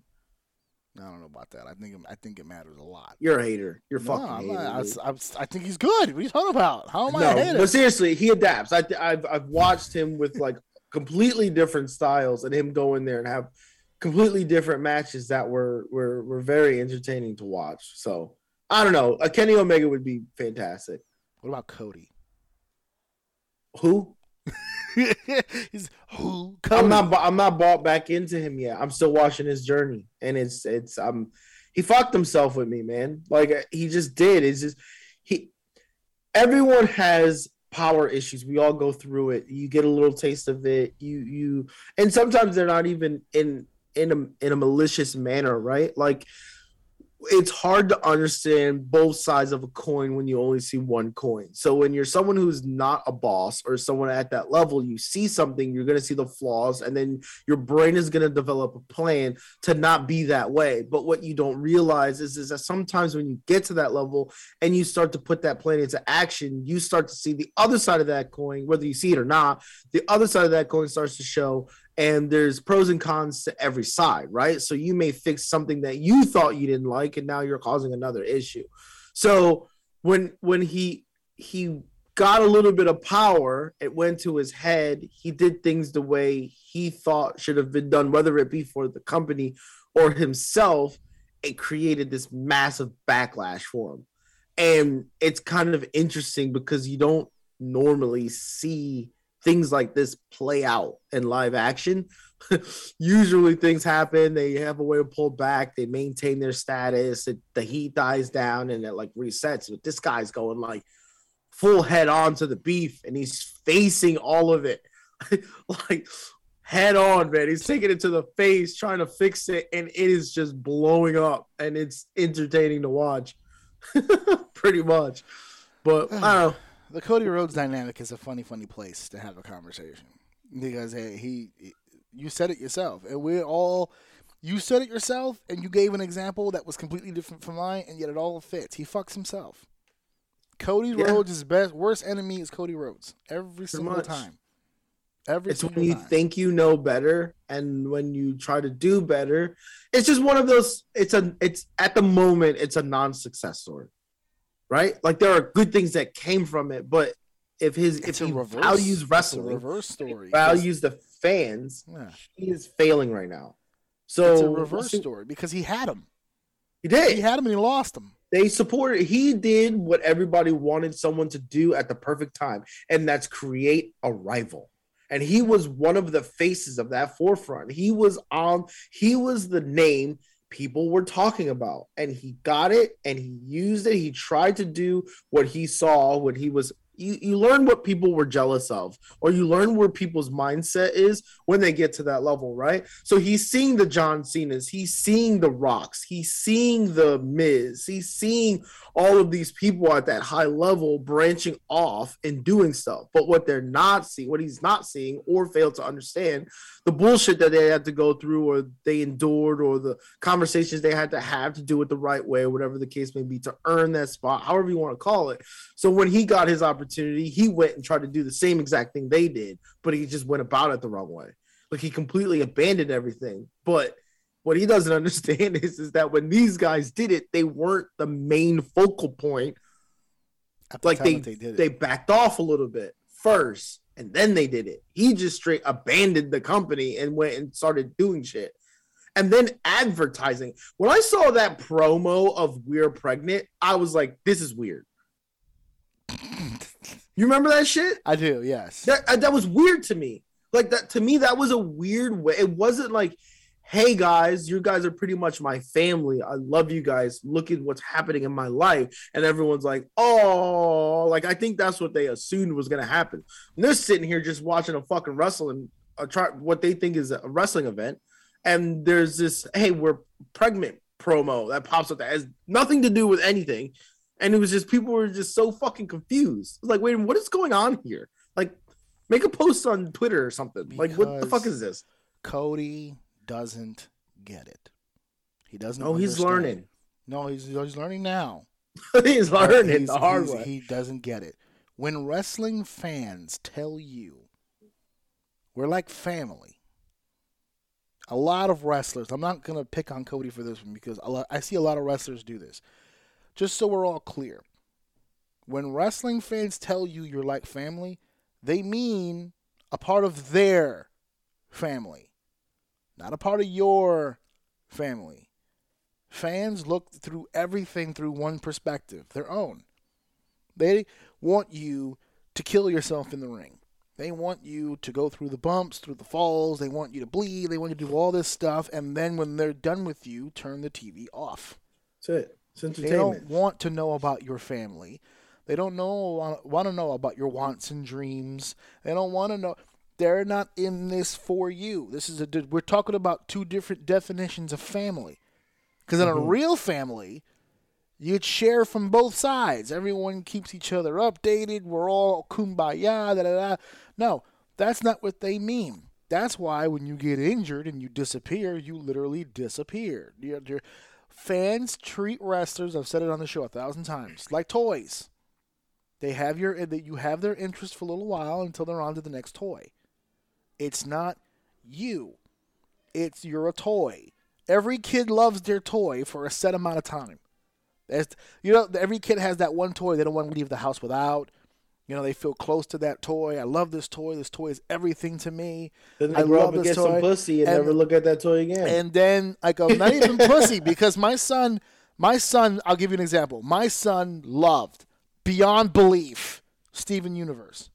Loved it. Couldn't do anything in this world without looking at Steven Universe. Obsessed. Toys, uh, uh, uh, drawings, paintings, everything was Steven Universe for a number of years. And then they ran their final season, which was the sixth season. And when that season stopped, so did he. Not only does he not like Steven Universe anymore, it disgusts him when he sees it. He has to turn the channel. Mm. And that's what happens. Yeah. When he first came out and he first came from the WWE after having the reputation of being someone who can get any gimmick over at any time, he took everything they gave him and tried his best to make it work. And that got him appreciation from the audience. That gained Right. him respect because he took a bad situation and tried to make it as good as he possibly can. That earned respect. But then when he went to AEW and he made it abundantly clear as often as he possibly could I'm in charge. I'm in charge. I'm I'm doing this. This is me. Yes, we have partners in EVP, but it's me. I'm gonna lead this because I'm the veteran. The I've been- special intro Yeah. came out. He had his own big int- star. intro. Yes, he's this is the character that he pitched to the WWE. I'm gonna You notice prove do that that this shit no works. more. I'm gonna do this shit till it works, and this is the gimmick. Watch this and this and this and this. And now the reason why he won't turn heel is because, as you just mentioned, he saw what all the other top names went through with his own eyes, like a John Cena. where Whereas, like, no, I need to be the face of this company. I cannot afford to turn heel because I've got meetings and I've got hands to shake, and I can't be a bad guy on TV and then go into these rep rooms and meet these executives and you know portraying this bad guy and have gig marks on my face and all this stuff. I mean, he wasn't worried about that when he got a fucking neck tattoo the size of a license plate, but uh, beyond all that, he's still a businessman and he's got to meet people. I can't be a bad guy on TV and still do all that stuff. So you guys are going to have to love me no matter what. And that's not how that shit's going to go. All of the goodwill that he built up being the underdog was gone the minute he made himself top dog. Because then everything became, well, what are you going to do? How are you going to steer this ship? How will you do this any better than other people? And I'm sure Cody in his head had an idea of how that could go. Yeah, his Oh, I can help. I can do this and I can do that. I'm not even referring to just himself. I'm pretty sure he had other ideas for people as well. I'm sure, creatively speaking, he had all the ideas and all the gumption in the world to make this work.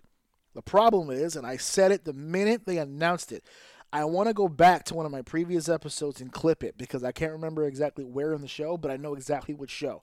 Where I said, the minute they announced that Tony Khan was going to be the owner of this company and they were going to name the Young Bucks, Kenny Omega, and Cody Rhodes as EVPs, as executive vice presidents of this company, I said on the show, that is not starting at zero, that's starting behind the eight ball. You cannot have that many people with power. You cannot have that many people with a voice. You cannot have that many people with their hands in the pot. It will end badly every time. all egos, by the way. All egos. All all egos. they Like, all have egos, different ideas of what this is supposed to look like. They all have reason to put themselves in the number one spot, and that is exactly what every single one of them did. Yep. And it's and the young bucks at the moment are the sole survivors, and they're the main ones. I really just can't stand to watch. they, they there's too many it's just common sense you can't f- have four people in a car and give them all steering wheels it can't work it cannot work so when tony came out and said hey i'm going to take the reins on this i was extremely happy but the damage is done it's too late for that now he's trying tony's fighting from behind here from a wave that he's put himself behind by giving all of these people the ability to do whatever it is they were going to do it's too late now. You're fighting for. Yes, you got Punk. Yes, you got Bryan. Yes, you got all these new talents coming in, and some of your younger talents are finally starting to step up. Jungle Boy's putting on great matches. Darby Allin's getting there. MJF is on fire. I get it. But you would have been here a lot sooner had it not been the other way around. Because for everyone who's going to make an excuse, and I know I'm getting them, I know I'm getting in trouble talking about this, but I don't really give a fuck because it's it doesn't take away from the fact that this shit is all true. Kenny Omega got protected because the idea was is that once we let him loose, he's going to get somebody over. Right? That was the whole idea. We're going to put him on top, we're going to make him the champion and then the guy who beats him is going to be a bigger star for it. Same thing with the Young Bucks. Okay? We're going to make them champions for almost a year and then the team that beats them is going to be a big moment for them and they'll get over and blah blah blah. Cody Rhodes. Well, I'm never going to make myself the world champion. He's on his third TNT championship run right now. Right? Hmm. And all that was for what? I'm going to give all these guys rubs. They're all going to be better wrestlers for it. Right? So, what was the end results of all these runs? Well, the Young Bucks finally lost the tag titles to a team that wasn't even in the running for it for forever, just out of the blue, Right. gave them a shot, and then they gave them the win. What did we get from that? A couple of matches with FTR that didn't make any sense, and now we've got a broken arm on Rey Fenix, and the Lucha Bros are out anyway. So, nothing. Kenny Omega puts over Hangman Page. Dope in a dope match, but how did it help Hangman Page? Because as soon as he won the belt, he was right back into the corner of the Dark Order, so it was almost as if nothing had even really happened. But then he wrestles Bryan Danielson, and he's over like Rover. Well, I mean, And no, I, that's I, I know, I know, but that's my point. You built up the EVP so that they can get the next round over, and it never happened. well, which is probably part of the reason for the shift, man. Listen, Tony Khan was green. He sees he's been at it for a little while now. He he sees some shit. He saw some shit. His eyes are probably open, which and you're right. They the damage has been done. There is damage. There is things that they have to adjust and they have to make it make sense. And I see it happening. I tell you all the time. I come on here and I see the way that they're building talent, the way that they're taking time, the, these little miniature side stories, these these character developments that's happening in front of our eyes. I don't. I'm not gonna give him full credit. I don't know if that's all him. Uh, but if he's the one making the decisions, then I, he would have to have a lot of the credit. And yeah, it's gonna take some time, and we'll we'll see what happens. It's, it's- listen, he got in. He's doing what he always wanted to do. He has an opportunity to be the leader of a business that he he enjoys, and we'll uh, we'll see what happens. We'll see what happens from I that. think. but I think so far, so good, man. I, me personally, I think it's it's going pretty well. I think Tony Khan is in a very unique situation because he has the money that he has. It's not even about power. The capital, the money that he has, puts him in a comfortable seat. He doesn't need anybody for anything. right, For not, not for nothing, Tony could have done AEW without the Young Bucks, and without Kenny Omega and Cody Rhodes. And I I think people. that's a I think that's a positive point for no, him. though. but see, people are going to hear that and they're going to go, no, because it was their popularity that gave the company a jump start. Bullshit. No, Bullshit. That's not true. If Tony Khan I could have made a company and people would have been on it. Like that's how Uh, thirsty we were Tony, in that yeah, moment. if Tony Khan, right, had started his company on his own, if he would have said to himself, "Okay, I am a huge wrestling fan. I would like to start a wrestling company, and I'm going to do it on my own. I'm going to bring in some some people that I know know some know how to do wrestling behind the scenes."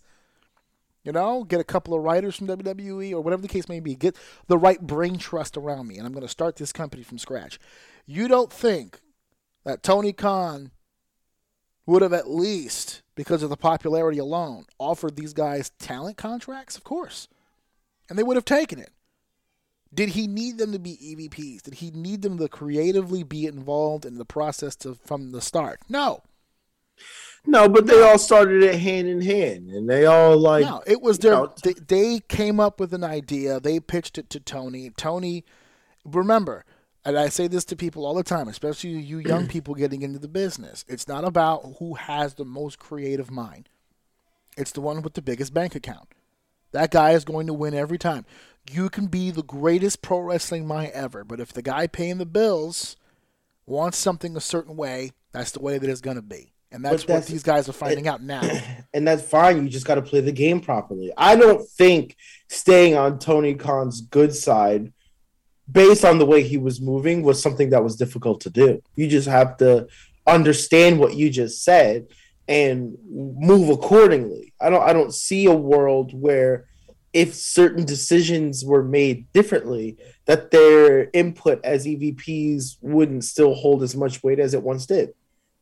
I think they all just saw a guy who was green. They could take advantage of him and do storylines the way that they thought in their favor, and things are slowly changing.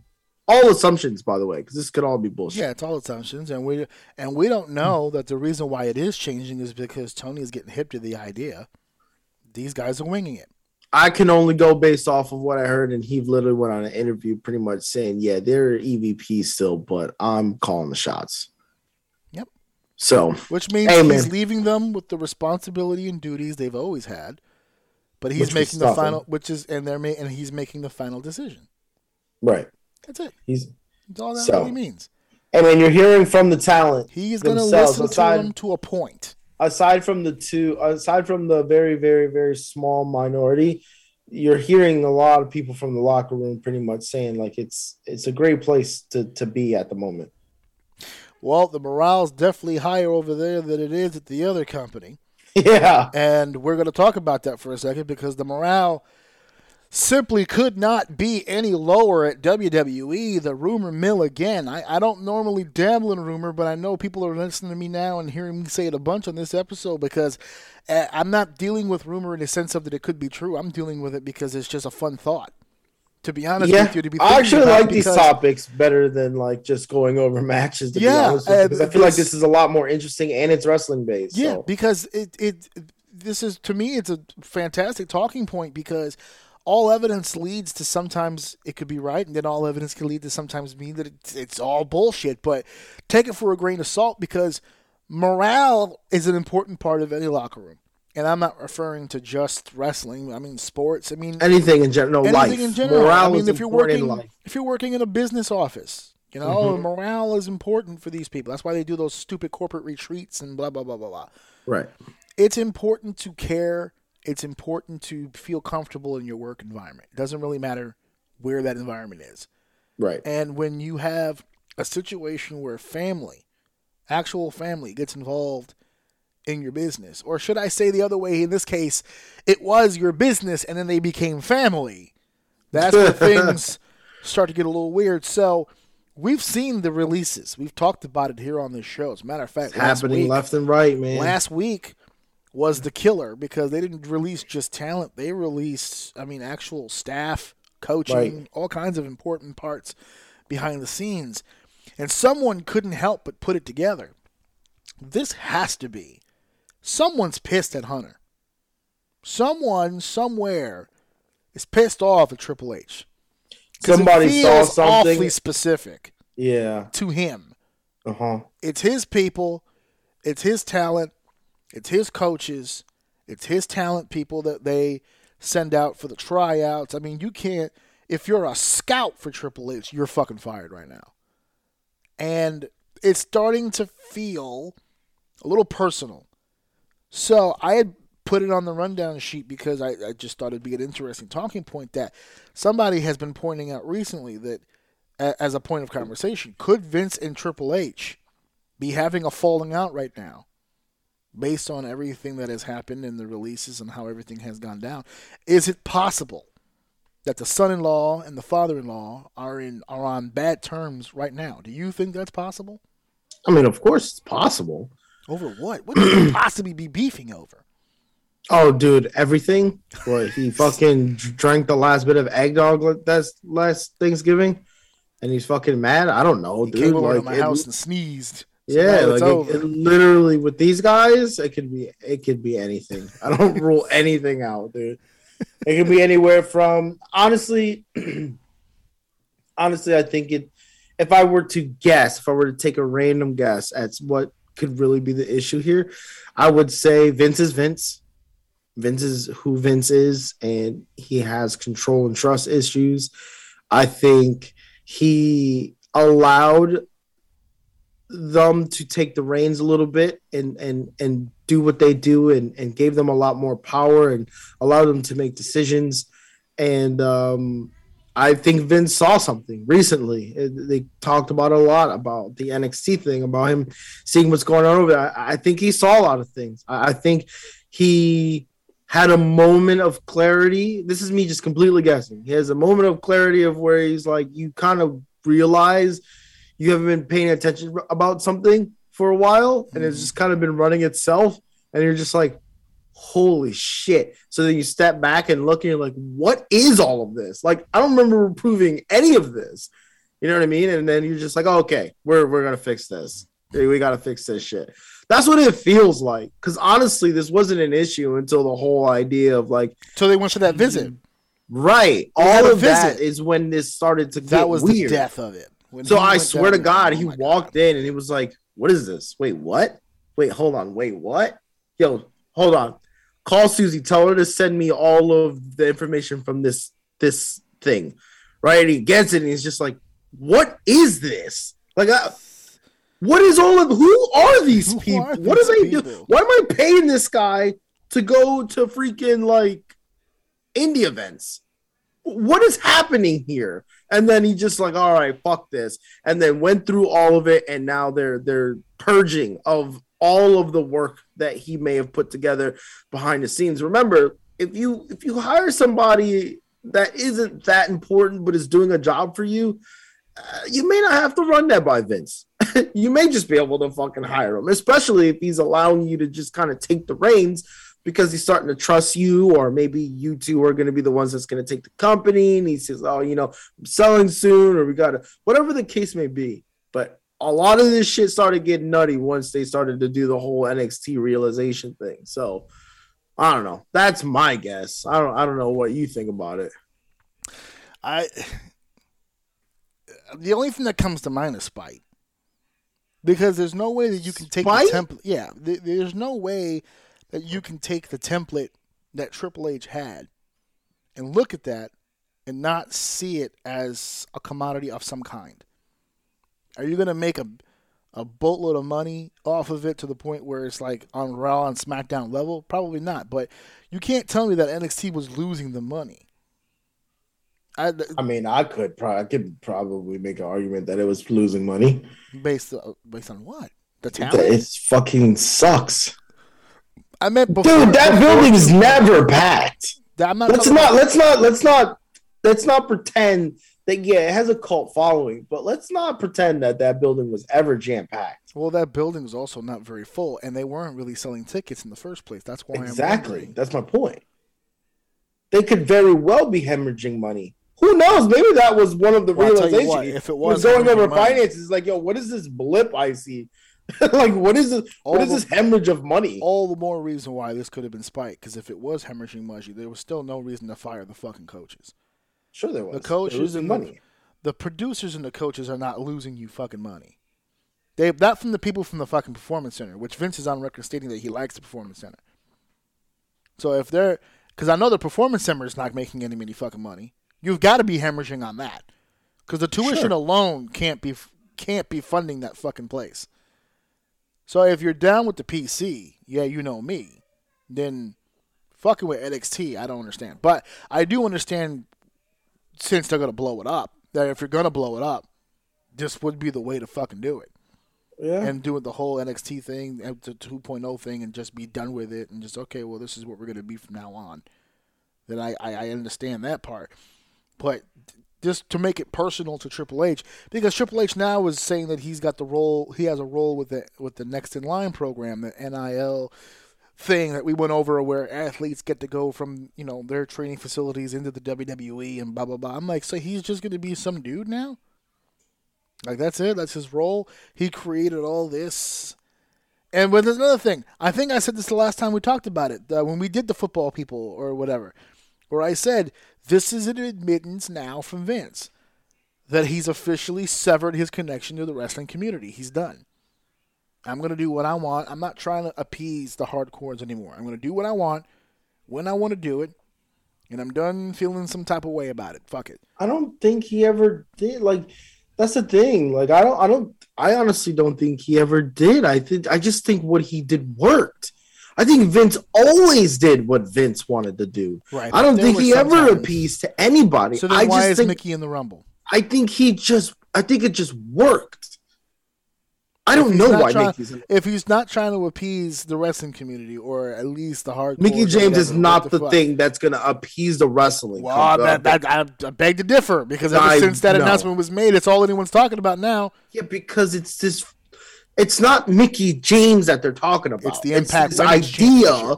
That another champion from another company is coming in, and she's just the catalyst. She could literally be any other human whose belt that is Right, but like I said waist and they're before, if about. if Mickie didn't have the women's championship, if it was still on Deonna Purrazzo, this would still be a big deal This would be better. because it'd be a new face. Yes, it has nothing to do with Mickie James. She is just a But it goes to the point of he's still trying to, in some ways, it would still be appeasing to the wrestling audience to bring in the Impact Women's Champion. No, I think because it's Mickie James that he's not appeasing to the wrestling audience. because he went back to Old Faithful. Because uh, to me, because it's Mickie James, I I don't I don't I- I can't give a counter argument to his why he would do it. So you still have the upper hand in quote unquote this argument. But in my brain and in my gut, it is not to appease you. I don't think Vince ever does anything to appease people. I think that I think that he does value what Triple H has brought to the table. And that is the idea that there is talent outside of the talent that he deems talent. Does that make sense? So, what he, in a Vince McMahon manner, he's gonna go, look, I'm gonna do this much easier than all that other bullshit you're doing with this all this company thing. Watch this. And then he brings Mickie James in and it does something that makes other talents want to fucking come in. I don't know his thought process. I don't know if that's even close to what the fuck they're thinking or why this could be the reason. All I'm saying is Mickie James being the person that's doing it to me, it just it's just weird. And I don't think Vince ever does anything to appease the fan. I think just a lot of the shit that he does just worked back in the day. That's why he's been criticized so much for what a decade with his choices that he's making be- between like the starting of the PC era up until now. People hate Vince. Aside from the Attitude Era, people fucking can't stand him. They've been telling him to step down and walk away for for a decade now. Oh, you just reminded me about something. For those of you who keep telling me, well, they only brought Mickie back for nostalgia for the Rumble. He was there a month ago. And. I said, if you wanted to bring back nostalgia, you didn't need Mickie James to do it. There's a million. That's why I didn't think this was a nostalgia thing. Because if you're going nostalgia, you don't need the Impact Women's Champion to do it. You didn't need Mickie James for nostalgia. There's a million ways you can do it. And before I can get the words out, actually not before because I did say it, but immediately after I said it, what do they do? Guess who's back on SmackDown? Oh, Lita's in the Rumble. She wants Charlotte at WrestleMania. That just happened. That's nasty. So, like I said, didn't need Mickie James for nostalgia. Apparently, they had one sitting already in the wings. dude. I know, I know, I don't get it. Uh, we're we're gonna see it play out, and we'll see what happens. You don't at get the it. end of the I day, can I'm explain just it for you. confused. I can explain it for you. This generation of talent is fucking garbage. Garbage. You think so? They don't. They cannot. The day, and, and it's not. Okay, let me rephrase. I just called the whole generation garbage. yeah, me- yeah, that's aggressive me- because I think they got more talent now than the let me had. rephrase. There are talent that is really good. And I'm talking top to bottom. I'm talking from the top, Roman Reigns, all the way down to me, I guess. I don't know. Whatever the bottom of that totem pole would be. There's a lot of talent. The problem is, is that this current generation of talent doesn't resonate with the audience the way that previous ones did. The audience does not give a shit as much You know why? about the individual as they used I'll tell to. I'll tell you why. Okay. They're not really allowed to go ham on their social media. Well, Like, I know they all have them, but they're not- Yeah. Yeah, that's where it's at, man. You need a TikTok, dude. You They- need a f- Facebook and all that Well, stuff all to these really. people have that shit. Fucking, Yeah, I mean, especially I the guess. NXT performers are all half of the NXT performers that they have now on that list that we picked up with the football players and the basketball players. half of them were picked because they have such a big social media presence. Those twins have over mil- millions of followers on their shit alone before they even got into the WWE. right. And that's why I'm thinking this new generation is going to resonate a lot more Yeah. with the wrestling fans moving forward because of that. Yeah. A lot of the a lot of the wrestlers that are in the game today, the ones who are the most social, the ones who give the most to their audience, the ones who let them in, the ones that basically wipe their asses with any traditional fact about the wrestling business and go right to the people themselves. They're the ones who are going to be over. The rest of us dinosaurs who still want to keep it in house and want to keep it close to the chest and wants to keep wrestling looking a certain way and this is how we should do the business, is the way it's always been done. We're dead in the water.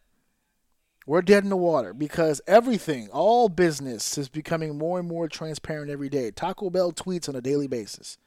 Well, you you And bring up a really good you bring up a really good point that brings my mind to what you told me to watch. Oh yeah. That that right there, when you said that, it just it it just resonates with exactly that, right? Like when I was watching that, I'm like, this is phenomenal wrestling. Like this is Mm-hmm. wrestling.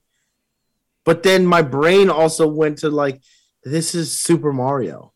you know what I mean? Like yeah.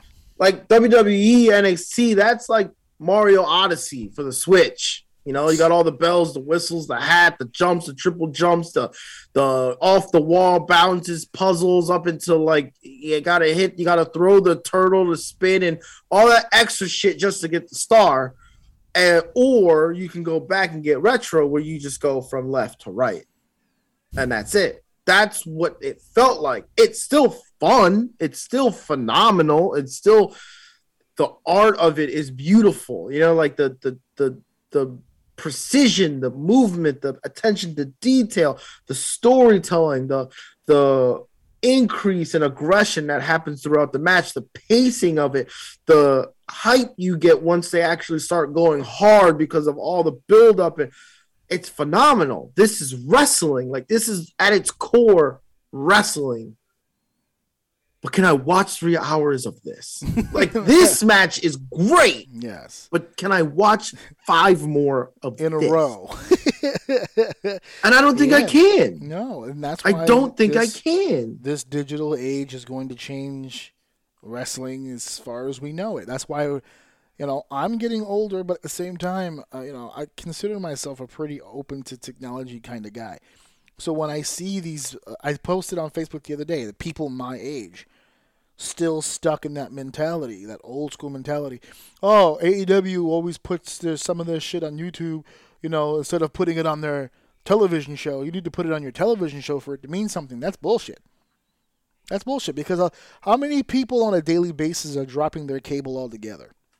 We're we're leading into a streaming age. Dude, I only have on cable because it's the better package right now. Yeah. I don't even want we don't even I don't even have my cable box plugged in. That's what I'm saying. And it's not that I don't use the Comcast because guess where I'm using it? That's right, on my smart TV that has a Comcast app. hmm So we use that sometimes. Yeah. And I record wrestling on my computer. I use the app on the on the website. I literally watch my DVR off the website. Yeah, I tell people all the time. YouTube is the way that some people are watching Dynamite in the first place. They're not watching it on TNT. No, That's I'm still shocked that WWE has a contract. Yeah, that's yeah, exactly. Do you know how many more people would watch Raw and SmackDown if it was not on fucking TV? That's why I was like, why would you give up your network?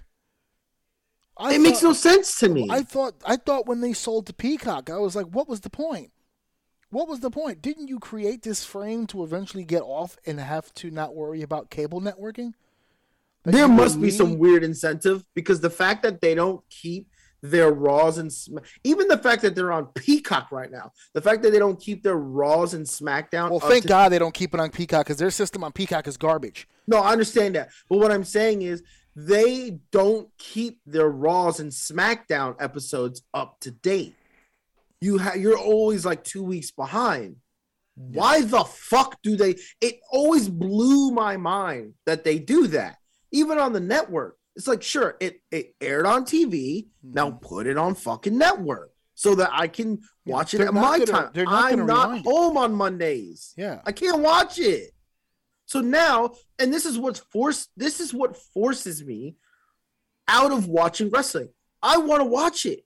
You're making me not be able to watch it because now I have to pay for more DVR space or I lose the episode because recording SmackDown, SmackDown Raw, and then two AEW um, episodes Yeah. and, and not including anything else that my wife wants to watch. I don't have DVR space. I got to get rid of them. So if I can't watch them, then I'm behind. So now I'm watching pay per views, which I can go back and watch. That's the only thing I can double back to.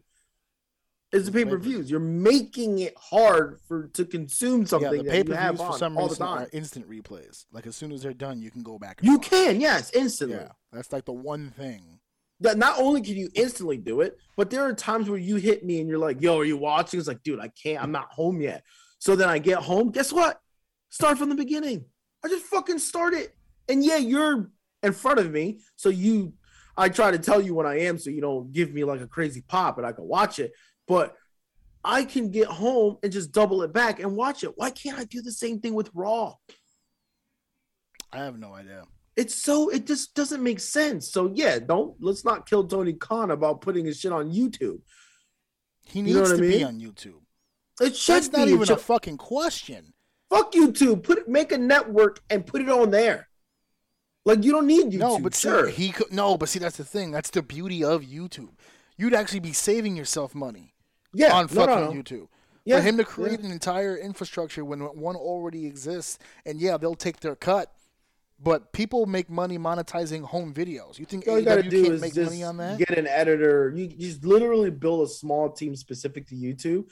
Literally, YouTubers do this. It's called an editor. So for him, he can literally put together a small team that works with the YouTube content specifically, and it can and put it on fucking YouTube, and that shit will build its own revenue on its own. Oh, see, here you go. And I'm sure Tony Khan's all over that goodness. I'm see? sure he is. I don't understand it. Of course he's on. Why does he keep putting? Because everyone's on fucking YouTube, bro. There is more people watching YouTube right now than watching cable TV. That's a fact by a large That, I would assume that that's that's that can automatic. As soon as we're done here, I'm gonna go take a shit and I'm watch on YouTube. YouTube. right now in the background. I'm not watching it, but I have it loaded from when I was. Guess where I was able to watch that fucking trailer while we were talking about Yes. it on fucking YouTube. on YouTube. He didn't have the TV on and waiting for it to scroll on its own. Like this is like the people who used to make mixtape mixtapes by recording off of the radio. We're past these things. Yeah. We are past these things. Come on, folks. Well, if they want me to know the information, they should put it on their TV network and not their YouTube channel. You should. How are you not watching YouTube? What are you, five? Grow up. You know what I do now, and I know everyone else does. it. I know you do it. I put I just put my laptop next to my TV and plug the HDMI cord in, and I literally have a wireless keyboard and mouse that I sit on my couch and I put stuff on YouTube That's it. on my TV. That is it. I have posted stuff on YouTube taking a shit. There's a million ways that you can live the YouTube life. Anybody that's complaining about the fact that AEW puts YouTube content up that doesn't make it to the television isn't the audience they're looking for, trust me. It's not. If you're that set in your ways and you're that age where you don't have YouTube as a huge part of your viewing procedures, then you're not who they're looking for. So it doesn't really matter. We go here. This, this, this, this. Okay, we got one more topic, but you know what? I want to save this because I want to do more research on this. I brought it up as a starting point, but we'll start with this next week. Yeah, we'll I, do that. Because I We'll wanted do to that. do some more research on this because I found out this happened like two weeks ago. No, two weeks, two months ago. yeah, there's more- Been, they've been at it for a while. They've been at it for a while, so I want to get some more facts and stuff to go along with this. So we'll bring this. yeah, there was a little thing there in the in the beginning you put in. I feel like that was opportunity. It was like a little sauce. But then the other one was like, yeah, this is this is what I remember. Like this thing Okay. is what I remember, but not the beginning part. Like, bro, all right. Talk about the video or the or the article. The video about the people like losing their job. Okay, yeah, okay, yeah. That's what I'm saying. I wanted to clarify that before I put that out there, right? So I wanted to do more research on that. Plus, I think there might be an update coming up soon, so I don't want to give the whole story. I don't want to give a story and then I don't have the whole thing. So we'll do that next week. So uh, next week, do, do, do, do is let me pull this up real quick. Is the 23rd. So we'll be doing an interesting uh, episode with that one. But then you and I have discussed it. And we have finalized that not this Saturday, but next Saturday, the day of the Royal Rumble, which it pisses me off that the Royal Rumble's on a Saturday. It, it annoys me to no fucking end. But it is on Saturday. So we've decided, since uh, the Royal Rumble's moved up a little bit, we're going to also move down a little bit. We're going to be doing our roundtable uh, live, but we're going to be doing it before the actual Rumble. So on the day of the Rumble, you'll get a chance to hear us talk about the Royal Rumble. Maybe that'll get you more excited for it. I've heard people say that they listen to our show, they get more hype for the show than when than before they heard us. So that's good. We're gonna give you guys an opportunity to listen to us. We're gonna be on at three. 3 p.m. Saturday, January 29th, our annual Royal Rumble Roundtable. We're going to have some new guests with us. Should be fun. Well, hopefully they'll get back to me to confirm on the time. They were good with the date, but we're going to make sure they're good with the time. If that ends up being good, we're going to be doing ourselves a nice little treat because it'll be a uh, it'll be our first crossover episode that's live. Ooh. It's gonna, we're going to be joining two new two podcast hosts from uh, another wrestling podcast that I much enjoy their material on the Instagram, and I've reached out to them and they're interested in doing something. So uh, we will see how that works out with the time. But we should have some new voices, some new opinions, and I the last time we did a Royal Rumble roundtable, we did a tournament for uh, what was it? Best Royal Rumble matches, just the matches. I think you were the host of that, if you recall. Mhm. We did Royal Rumble matches. So I wanted to do another one, obviously not with with Royal Rumble matches, but I haven't quite uh, nailed that down as to the specifics of that. So we're going to do something very similar to that. Nice little interactive game for everyone to be a part of. So it's going to be a good time on January 29th. But we'll be back next week with another episode. Hopefully you guys will catch up. We got a streak going here, buddy. We got a Yeah. streak. We're making it happen. Gotta keep it going. Gotta keep Feels good. keep the momentum going. Let's keep the wheels greased. I got to go to a fucking child's birthday party, so I will talk to you guys later. Uh, thank you for downloading. Thank you for sharing. Thank you for uh, all the other stuff you do. I forgot the tagline because I'm doing three things at once. But I definitely want to thank you guys for enjoying. So we will see you guys next week as we get ever so closer to the Royal Rumble. I can't wait. This is my daddy's 200th episode. If you'd like to so buy some merch, t-shirts, mugs, tops, beats towels, phone cases, go to haoun.com. This is my dad's 200th episode. This still keeps him busy, and he's not playing with me, so stop listening. But, but he's actually running me, so I won't fight.